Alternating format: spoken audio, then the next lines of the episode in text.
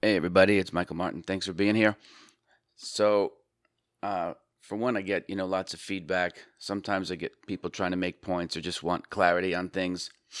And, uh, you know, so I, I respond directly to them via email. Sometimes, if it's a larger theme, I, I just try to record the answer kind of here because then I think it can benefit more people. So, one of the things was, you know, Mike, I'm having trouble buying a particular name given its PE. And I'm like, what are you, an investor now?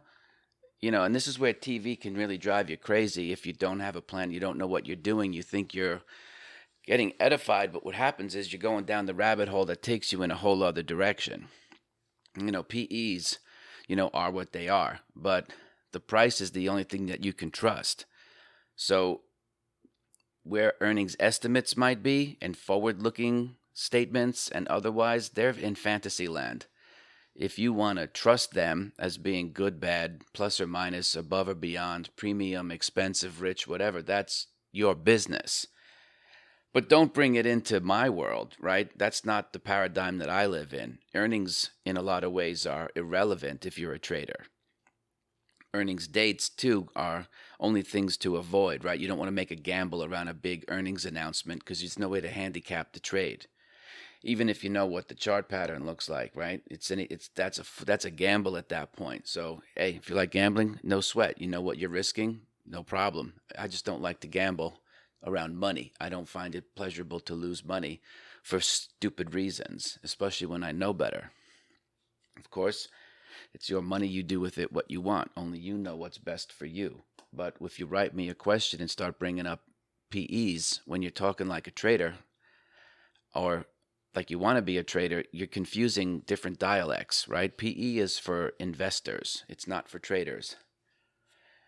You know, what, what about then the follow up was what about the irrational exuberance? All right, here's my stake. If irrational exuberance has a price and it's $2,100, I'm going to buy irrational exuberance and I'm going to trail it with a stop and I'm hopefully going to sell it at many, many multiples of even more irrationality.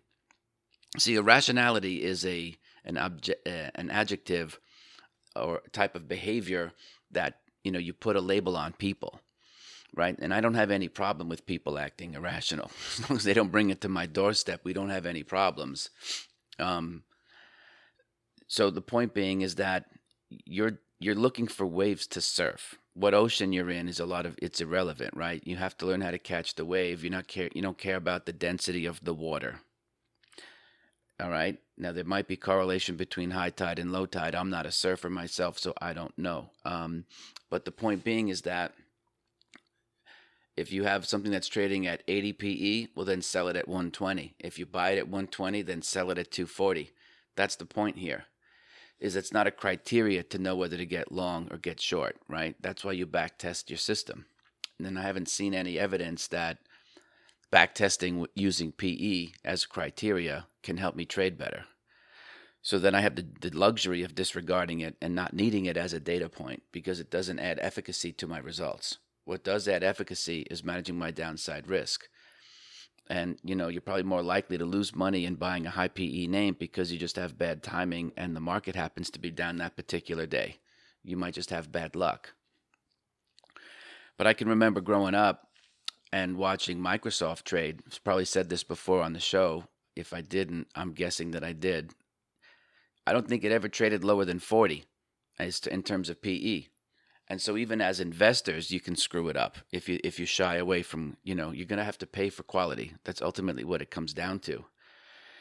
And so whether you think of it as high PEs or irrational exuberance, it that's not one of your concerns. You can kind of get head faked out of the game and overanalyze. That was the theme of last week's episodes is that you don't put alerts in at your stop prices. You put your stops in at your stop prices and you don't think about it. That's the whole point of putting your stops in, that you don't have to think about it. There's nothing to analyze